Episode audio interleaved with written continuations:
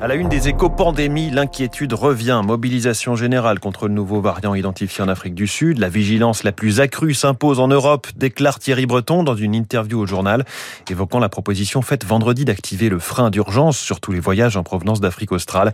Par ailleurs, sur euh, l'instauration de la troisième dose dans plusieurs pays de l'Union, le commissaire européen au marché intérieur dit ceci.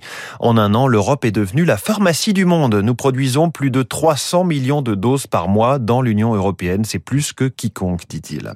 Le Black Friday au niveau de 2019, c'est à lire dans le Parisien euh, qui révèle les chiffres de Criteo, acteur euh, majeur de la publicité en ligne.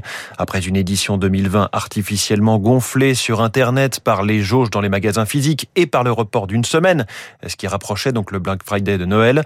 Cette année, retour au volume d'avant la pandémie, retour au panier classique aussi, l'électronique au sommet du podium, devant la mode et les bijoux. Comment Macron veut faire émerger des start-up dans le nucléaire? Double page dans le Figaro Économie. Elle s'appelle Naharea, Jimmy Energy ou encore Transmutex. Le chef de l'État alloue un milliard d'euros pour l'innovation dans ce secteur très fermé et très réglementé. Trois jeunes pousses se sont déjà lancés avec des projets de mini-réacteurs. Benoît Curé, sur le point d'être nommé à la tête de l'autorité de la concurrence, selon les informations des échos, actuel patron de l'innovation de la Banque des règlements internationaux. On retient surtout ces années passées euh, au directoire de la BCE sous l'ère Mario Draghi. Et ce n'est pas un juriste, puisque c'est à Polytechnique et à l'École nationale de la statistique et de l'administration économique qu'il a été formé.